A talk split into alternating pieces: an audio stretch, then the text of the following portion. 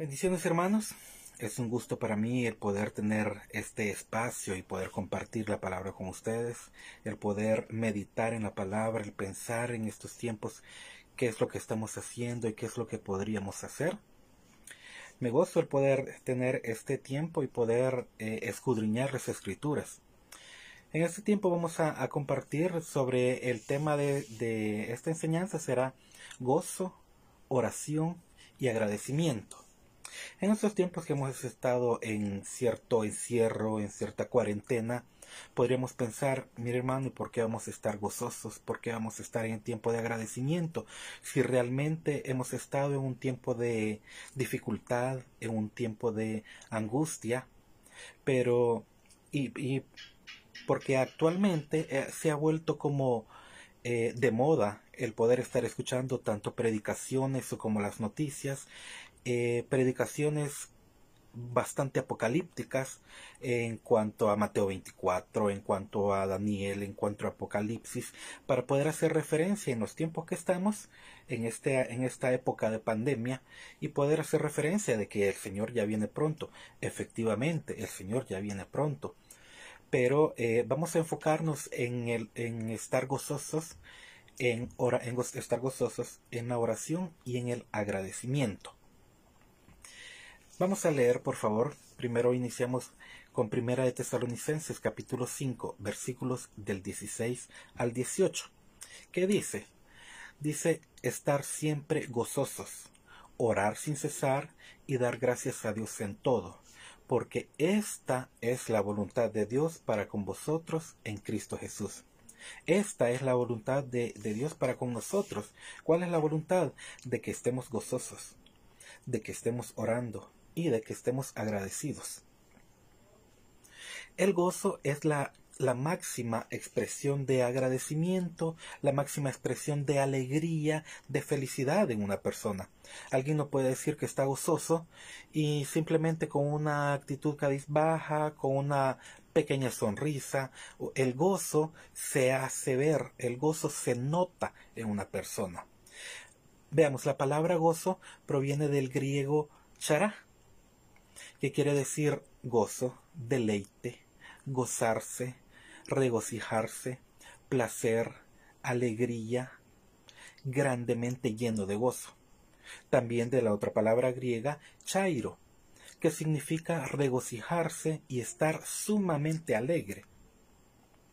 Como les decía, el gozo es la máxima expresión de la, de la alegría en una persona. Alguien no puede decir que está alegre y simplemente con una pequeña sonrisa. No puede decir que está gozoso y con una pequeña sonrisa. El gozo es la máxima expresión. Cuando alguien está gozoso, lo hace ver, lo hace notar con, con las demás personas que inmediatamente alguien puede identificar cuando alguien está gozoso. Se, se, se, identifica. Pronto podemos identificar. Pero me podrán preguntar, me podrán decir, mira hermano, ¿por qué voy a estar gozoso?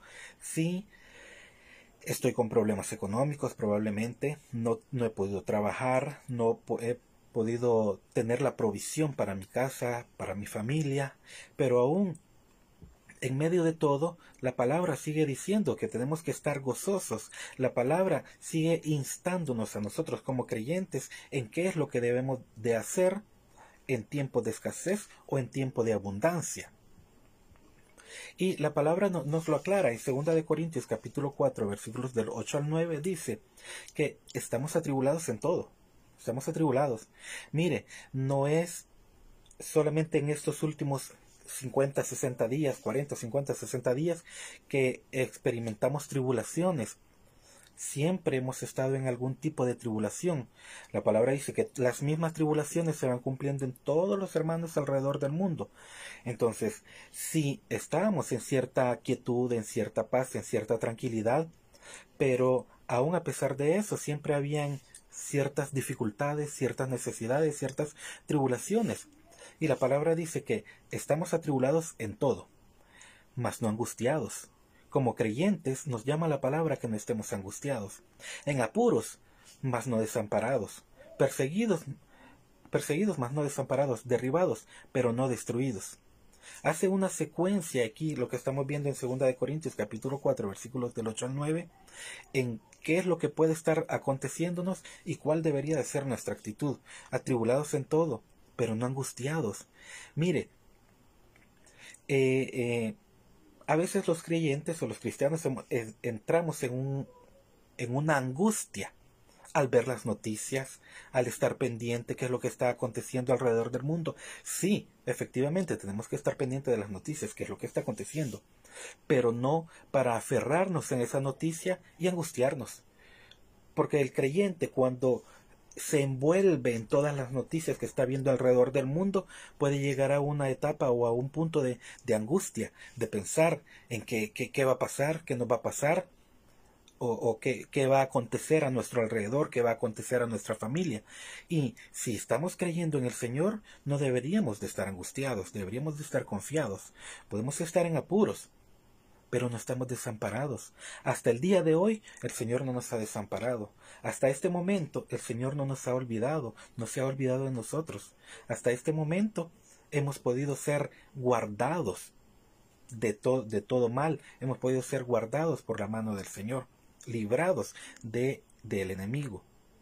Derribados, podemos estar, podemos eh, eh, ser derribados, pero no destruidos.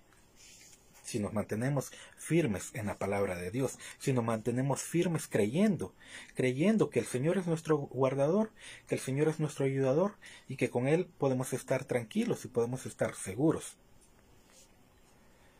En Isaías capítulo 61, versículo 3, se manda que a ordenar que a los afligidos de Sión se les dé gloria en lugar de cenizas, óleo de gozo en lugar de luto, manto de alegría en lugar de un espíritu angustiado.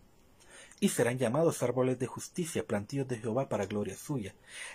Y aquí podríamos, podría usted pensar, aquí el versículo dice ordenar que a los afligidos de Sión, pero usted podría pensar, ah, a los afligidos de de San Salvador, a los afligidos de ponga usted el nombre de su ciudad, a los afligidos de Soyapango, a los afligidos de Apopa, a los afligidos de Cucatancingo, a los afligidos de mexicanos, ¿qué es lo que se les manda? ¿Qué es lo que se les manda? Que se les dé gloria en lugar de ceniza, óleo de gozo en lugar de en lugar de luto y un manto de alegría en lugar de un espíritu angustiado. Es decir, para que no estemos en angustia, que no entremos en la angustia, en la desesperación de las noticias que se están propagando alrededor del mundo.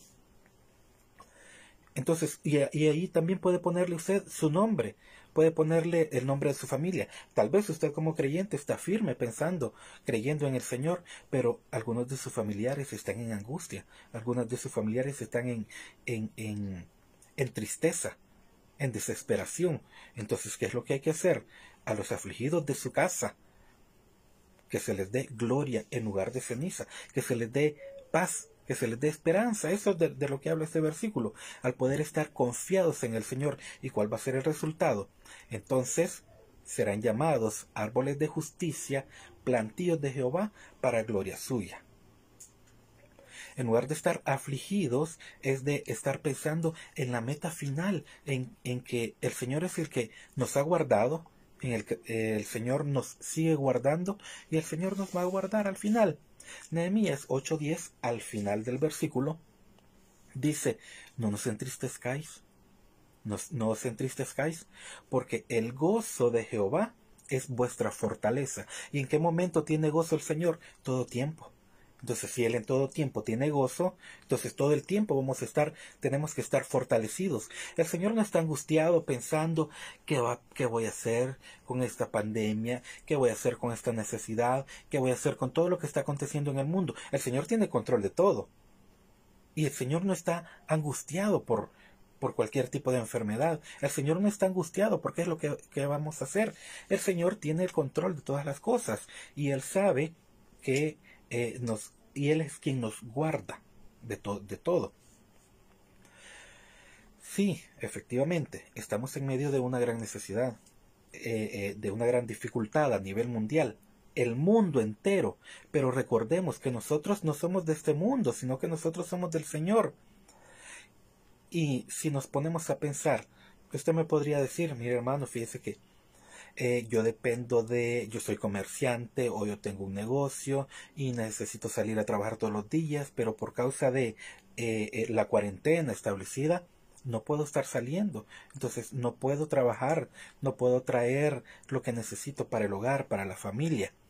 Pero aún Abacú, capítulo 3, versículos del 17 al 18 dice que aunque las, las higueras no florezcan, ni en las vides haya fruto, aunque falte el producto del olivo, y los labrados no den mantenimiento, y las ovejas sean quitadas de la majada, y no hayan vacas en los corrales. Con todo, yo me alegraré en Jehová, y me gozaré en el Dios de mi salvación. Pongámoslo en nuestro tiempo actual. Aunque no hayan frijoles, hermano, aunque no haya arroz, aunque no haya maíz, con todo eso nos podemos gozar en el Señor, Mire, usted conoce perfectamente la historia de, de, de, la viuda que alimentó al profeta. ¿Cuánto tiempo estuvo la harina que no escaseó? ¿Cuánto tiempo estuvo el aceite que no escaseó? ¿Por qué? Porque, porque cuando llegó la palabra, cuando llegó el profeta a la casa de esta viuda, entonces ya el enfoque no era en perecer, el enfoque no era en comer lo último que podían tener y morir. Ese no era el enfoque. El enfoque era el esperar en Dios, el esperar en, en, en la provisión de Dios. Y eso es lo, efectivamente lo que aconteció. La, la, provisión del Señor se mantuvo en la casa, la provisión del Señor estuvo en la casa con la viuda, con su hijo y con el profeta, y pudieron ser sustentados durante muchísimo tiempo. Eh, eh, deberíamos de estar gozosos siempre. Ahora, podríamos pensar, ah, en este tiempo no, no puedo estar gozoso por todo lo que acontece. Ah, pero pensemos, antes de entrar a este periodo, ¿estábamos gozosos en todo tiempo? ¿O siempre existía alguna, siempre existía alguna excusa de por qué no estoy gozoso, porque me hace falta esto, porque necesito lo otro, porque deseo, porque quiero, porque anhelo? ¿O aún antes de entrar en este periodo de cuarentena estábamos gozosos? Sería ideal que al finalizar este periodo, al llegar a la congregación, al poder congregarnos nuevamente, al poder reunirnos nuevamente, al poder estar con los hermanos y poder compartir, pudiéramos llegar como como el ejemplo del cojo que estaba a la entrada del templo de la hermosa. ¿Qué es lo que sucedió con el cojo? Estaba todo el tiempo a la entrada. Pero cuando él recibió lo que él esperaba, cuando él recibió lo que él quería, como entró a la, a, la sinagoga, como entró a la congregación, cómo deberíamos de entrar nosotros a la congregación cuando podamos reunirnos nuevamente, saltando, saltando de alegría, gozosos de que podemos estar entre todos los hermanos en armonía, en comunión y podemos estar todos juntos alabando al Señor. Entonces, deberíamos de cuando lleguemos y nos reunamos nuevamente, entrar gozosos, saltando, alabando al Señor con cánticos. Romanos 12:12. Gozosos, dice, gozosos en la esperanza, sufridos en las tribulaciones, constante en la oración. Esto nos lleva a nuestro segundo punto. El segundo punto era estar gozosos. El segundo punto, el primer punto era estar gozosos. El segundo punto es orar sin cesar. Romanos 12:12 finaliza diciendo constante en la oración. Definitivamente que en este tiempo es en el cual deberíamos haber o debemos aún involucrarnos más en el tiempo de oración, pidiendo al Señor ser guardados, pidiendo al Señor por la eh, provisión, pidiendo al Señor por ser guardada nuestra familia, nuestra casa, por mantenernos en una comunión con el Señor. Ahora es cuando deberíamos de orar más que cualquier otro tiempo. Estar orando todo el tiempo, en la mañana, en la noche, en la tarde, todo el tiempo buscando la oportunidad para poder orar yo sé que definitivamente no todos están en, en, en, la casa y con un tiempo o con un espacio sin, sin actividades que hacer, porque probablemente tengan actividades que hacer con sus hijos, tengan actividades que hacer con su esposo, tengan algunas otras, o probablemente están trabajando directamente desde su casa y lo que cambia es que no se tienen que movilizar a un lugar específico. Tal vez están trabajando desde su casa. Pero aún así es tiempo de orar. Es tiempo de clamar al Señor. No dejando de orar, sino que ser constante en la oración. Mateo 26, 41, el Señor insta a los discípulos y les dice, velen y oren para que no entren en tentación. El espíritu, la verdad, está dispuesto, pero la carne es débil. ¿Por qué tenemos que estar orando? Para estar, eh, eh, para poder ser guardados y no entrar en la tentación. ¿A cuál tentación me refiero? Al pensar, si estamos viendo las estadísticas, si estamos viendo la famosa curva de contagios, entonces si estamos pensando, no, ya no podemos ni salir a la calle porque vamos a ser contagiados, porque vamos a perecer, porque va a suceder esto, porque va a suceder lo otro, definitivamente que tenemos que seguir las indicaciones establecidas por el, eh, por el ministerio, por el gobierno, las, eh, eh, las medidas preventivas. Pero eso no quiere decir que vamos a ir a la calle con el temor con, temor de, de, qué es lo que va a suceder, de no acercarnos a las personas, de ver a todos de una manera distante. Hay que orar para no entrar en la tentación, para no entrar en la tentación de, de la angustia, no entrar en la tentación de, de, la psicosis. Porque muchos creyentes aún andan eh, eh, eh, demasiado afligidos y con la psicosis de, de, de, que no se puede salir, de que, de que vamos a morir todos o algo por el estilo. Hay que guardar las medidas establecidas por el gobierno, pero hay que orar para no entrar en esa tentación, para no entrar en esa desesperación. Salmo capítulo 42, versículo 11, el salmista está hablando consigo mismo, está hablando con su alma le está hablando a su alma y le está preguntando y le dice, le dice a su alma, ¿por qué te abates, oh alma mía? ¿Por qué te turbas dentro de mí? Espera en Dios, porque aún he de alabarle, salvación mía y Dios mío. El salmista dice, alma, ¿por qué te estás angustiando? Si probablemente ya entramos a un, a, un punto de angustia, a un punto de desesperación, entonces es momento de reaccionar. Háblele su alma y dígale, alma, ¿por qué te angustias? Alma, ¿por qué te estás desesperando? ¿Por qué tienes temor de lo que acontece en el mundo? ¿Por qué tienes temor de lo que está aconteciendo? ¿No dice la palabra que morir, en Cristo, morir es ganancia? Si estamos en Cristo. Ahora, no le estoy mandando a que, a que eh, esté deseando la muerte pero háblele a su alma. Si allá entró en, ese, en, ese, en esa etapa de angustia, de desesperación, háblele a su alma y dígale, alma, ¿por qué te estás desesperando? ¿Por qué te turbas dentro de mí? Espera en Dios. Hay que esperar en Dios. No en lo que pueda hacer, e, en, en las medidas que se puedan realizar, que son buenas, por supuesto que son buenas, pero ¿en quién debemos de esperar? En Dios. ¿En quién debemos de confiar? En Dios. ¿Cuál debería ser nuestra esperanza? Dios. ¿Por qué? ¿Por qué le dice el salmista esto a su alma? Le dice, porque aún he, de alabarle. Alma, no te angusties, porque yo quiero seguir alabando al Señor, porque aún yo he de alabarle. ¿A quién he de alabar? A la salvación mía, al Dios mío. Entonces, alma, no te angusties, no te desesperes, mantente quieta. Nuevamente, eh, la, la, carne es débil y la carne puede entrar en ese, en ese, en esa desesperación. Por eso es que hay que orar y velar para no entrar en esa tentación, porque la palabra, como lo vimos en el versículo anterior, porque la verdad del Espíritu está dispuesto, pero la carne es débil. Entonces hay que hablarle al alma y hay que mantenerse firme en el Espíritu, firme confiando en el Señor. Porque el Señor es nuestro guardador, el Señor es nuestro ayudador. Colosenses capítulo 4, versículo 2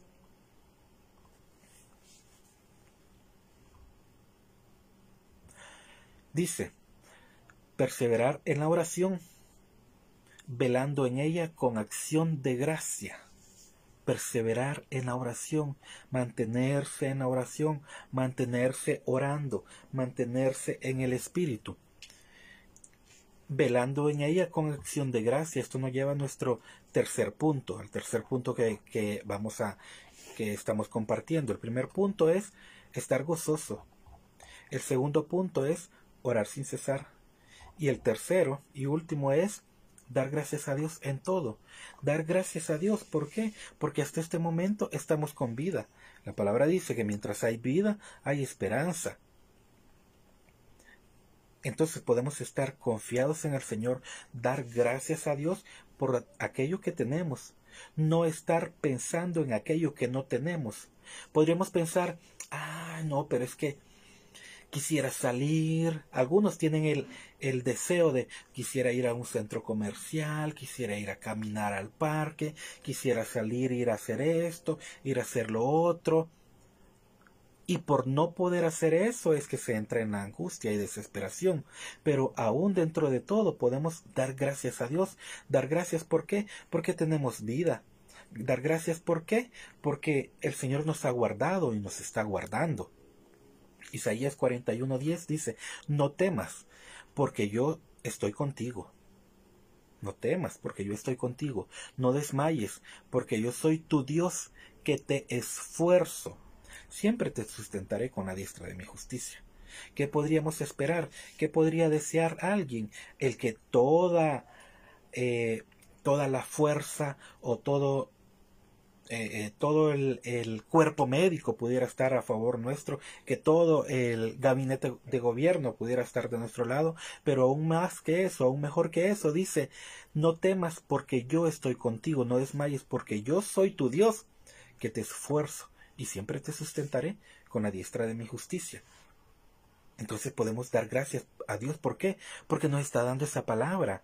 Nos da esa palabra de, de no tener temor, nos está dando esa palabra de fortaleza diciéndonos, yo estoy contigo, yo estoy contigo, y yo te sustentaré con la diestra de mi justicia. Yo soy tu Dios. Yo te sustentaré, no desmayes. Eso es lo que dice la palabra. Esa es la palabra del Señor hacia nuestras vidas. ¿Qué más nos dice en Jeremías 29:11? Nos dice, porque sé los pensamientos que tengo acerca de vosotros, dice Jehová, pensamientos de paz y no de mal, para daros el fin que esperáis. Yo sé los pensamientos, dice el Señor, que tengo acerca de vosotros, porque podemos pensar en, en, qué es lo que va a acontecer, qué va a suceder de aquí a 15 días, qué va a suceder de aquí a 30 días, qué va a suceder de aquí a 45 días. Yo sé los pensamientos que tengo, dice el Señor, acerca de vosotros. Pensamientos de paz y no de mal, el Señor no está pensando mal para nosotros, tiene pensamientos de paz. Entonces podemos tomar la paz del Señor. El Señor Jesús dijo, mi paz os dejo, mi paz os doy. Entonces podemos estar confiados en Él. Dar gracias, dar gracias por todo. Dar gracias porque podemos tener un tiempo adicional para orar, porque podríamos tener un tiempo adicional para alabar al Señor, porque podríamos tener un tiempo adicional para pasar en familia. Mire, aún eh, eh, tal vez por las presiones del trabajo, por eh, otras diferentes actividades, pero hoy podría tener tiempo con su familia, puede tener tiempo para platicar con sus hijos, puede tener tiempo para platicar con su esposa, para platicar con su esposo, para poder hacer algunas otras cosas que no se hacían en un tiempo normal que no se hacían por causa de, de las dificultades de llegar muy noche a la casa, de salir muy temprano de la casa para poder ir al trabajo o en la noche para poder retornar. Entonces, este tiempo de, de que no se utiliza para eso, podría ser un tiempo muy provechoso para pasarlo con la familia, para poder disfrutar, para tomar tiempo con sus hijos. Antes de esto, ¿Cuándo fue la última vez que había hablado con sus hijos? ¿Cuándo fue la última vez que había tomado un buen tiempo para platicar con sus hijos y preguntarle qué es lo que desea, qué es lo que quiere o, cuáles son sus eh, necesidades? A veces los hijos solamente tienen la necesidad de platicar con el padre, no necesitan más nada. Entonces es el buen tiempo para que pueda eh, eh, dedicarle, dedicarse a, sus, a su familia, dedicarse a sus hijos. También Isaías capítulo 55, versículos del 8 al 9 dice, porque mis pensamientos no son vuestros pensamientos, ni vuestros caminos son mis caminos, dice Jehová.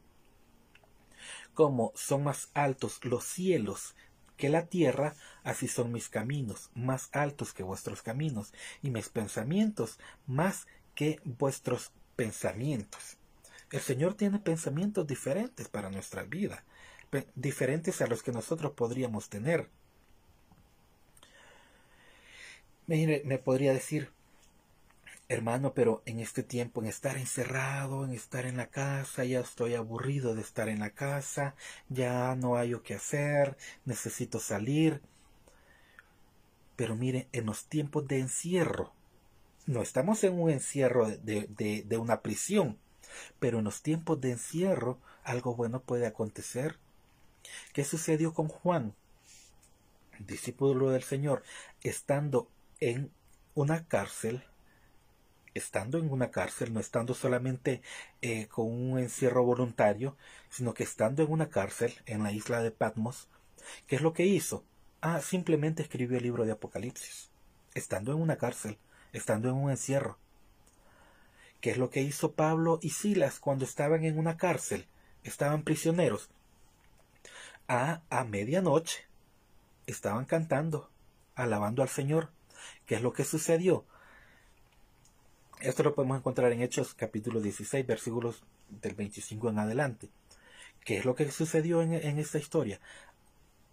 Por estar a medianoche alabando al Señor, de repente dice la palabra que sobrevino un, un, fuerte terremoto, de tal manera que los cimientos de la cárcel se sacudían y al instante se abrieron todas las puertas de la cárcel. Todas las puertas se abrieron y las cadenas, todas las cadenas se soltaron, al punto de que todos los que estaban en, en, la cárcel podrían haber salido libremente. Pero mire, algo importante que podemos ver aquí. Pablo y Silas estaban en una cárcel física, pero espiritualmente ellos estaban libres espiritualmente, ellos sabían la libertad que tenían, la libertad para alabar al Señor, la libertad para gozarse. Entonces, no era un impedimento estar detrás de unas rejas para poder alabar al Señor. ¿Y qué es lo que sucedió? Todos los que estaban a su alrededor fueron liberados. Se les soltaron las cadenas. Y podríamos pensar, ellos no salieron.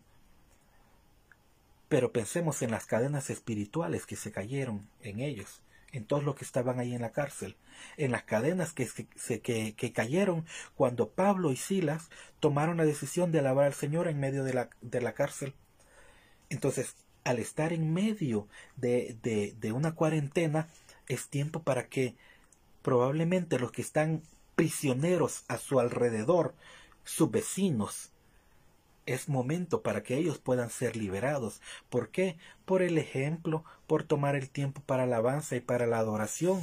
Entonces, de esa manera pueden caerse, pueden ser eh, sueltas las cadenas de los que están a nuestro alrededor. Los que estaban alrededor de Pablo y Sila eran otros presos en esta cárcel, pero probablemente hay otros presos a nuestro alrededor, alrededor de nuestra vivienda. Nuestros vecinos probablemente tengan cadenas. Y ahora que nosotros estamos aquí todos, cada quien en su casa, e, es el momento para, para poder alabar al Señor y las cadenas de nuestro alrededor pueden ser sueltas, las cadenas de, de, de ignorancia, las cadenas de opresión, las cadenas de esclavitud de la palabra, de las cadenas de esclavitud a, eh, de nuestros vecinos, a través de la palabra puede venir la libertad hacia ellos. Finalizando, en el libro de Salmos capítulo 118 versículo 24 dice que porque uno de los puntos por los cuales tenemos que gozarnos. ¿Por qué? Porque este es el día que hizo Jehová. Nos gozaremos y nos alegraremos en él. ¿Por qué nos vamos a gozar ahora? ¿Por qué nos vamos a alegrar? Porque este es el día del Señor. Este es el día que el Señor creó. Este es el día de Jehová. No es el día de angustia, no es el día de desesperación, este es el día del Señor. Nahum capítulo 1 versículo 7 dice que bueno es el Señor, es refugio en el día de la angustia y protector de los que en Él confían. Si hemos llegado al tiempo de angustia, entonces Veamos Nahum 1.7 que Él es el refugio en el día de la angustia y protector a los que en Él confían. ¿Está confiando usted en el Señor, hermano? Entonces, el Señor es su protector. ¿Está confiando usted en el Señor? Entonces podemos saber que sus pensamientos no son nuestros pensamientos, que Él tiene pensamientos de bien, pensamientos de paz para nuestra vida, que sus caminos son más altos que nuestros caminos, entonces podemos estar confiados en Él, podemos estar seguros en Él, porque Él es nuestro ayudador, Él es nuestro guardador, es nuestro proveedor, nuestro sanador, y en Él podemos estar confiados. Mire, finalizo con esto. Que en, este tiempo es, podemos pensar, ah, la, palabra mágica que se menciona o la palabra que está en la mente de todos. COVID. Pero en lugar de pensar en COVID como una enfermedad, en lugar de pensar en esta palabra como muerte, permítame hacerle un acróstico sobre la palabra COVID. ¿Qué deberíamos decir nosotros? Cristianos orientados a ver la inmensidad de Dios. Eso es lo que puede representar para nosotros. A, a través de esta palabra es que hemos tenido que estar en un encierro en nuestras casas. Pero esta es la oportunidad para que los cristianos estén orientados a ver la inmensidad de Dios, a ver las maravillas de Dios, a ver todo lo que Dios hace, a ver que es un Dios incomparable y que Él está de nuestro lado. Amén. Termino solamente con Filipenses capítulo 4, versículo 4, que dice, regocijaos en el Señor cuando. Regocijaos en el Señor siempre. Otra vez os digo, dice la palabra, regocijaos. Regocijaos en el Señor siempre. Otra vez os digo, regocijaos. ¿Por qué? Porque el Señor nos guarda. El Señor nos ha guardado nos está guardando y el Señor nos guardará. Podemos estar confiados en Él, podemos estar seguros en Él, porque Dios no cambia, porque Dios es el mismo. Dios prometió guardarnos, nos está guardando y nos seguirá guardando. Amén. Bendiciones hermanos, eh, espero que haya sido de bendición para ustedes esta palabra. Y no olvide esto, de que cuál es la voluntad de Dios para nuestra vida. La voluntad de Dios es que estemos gozosos, de que oremos sin cesar y de que demos gracias en todo. Esos tres puntos. Esa es la voluntad de Dios para nuestras vidas. Bendiciones, amados hermanos. Nos veremos en otra ocasión.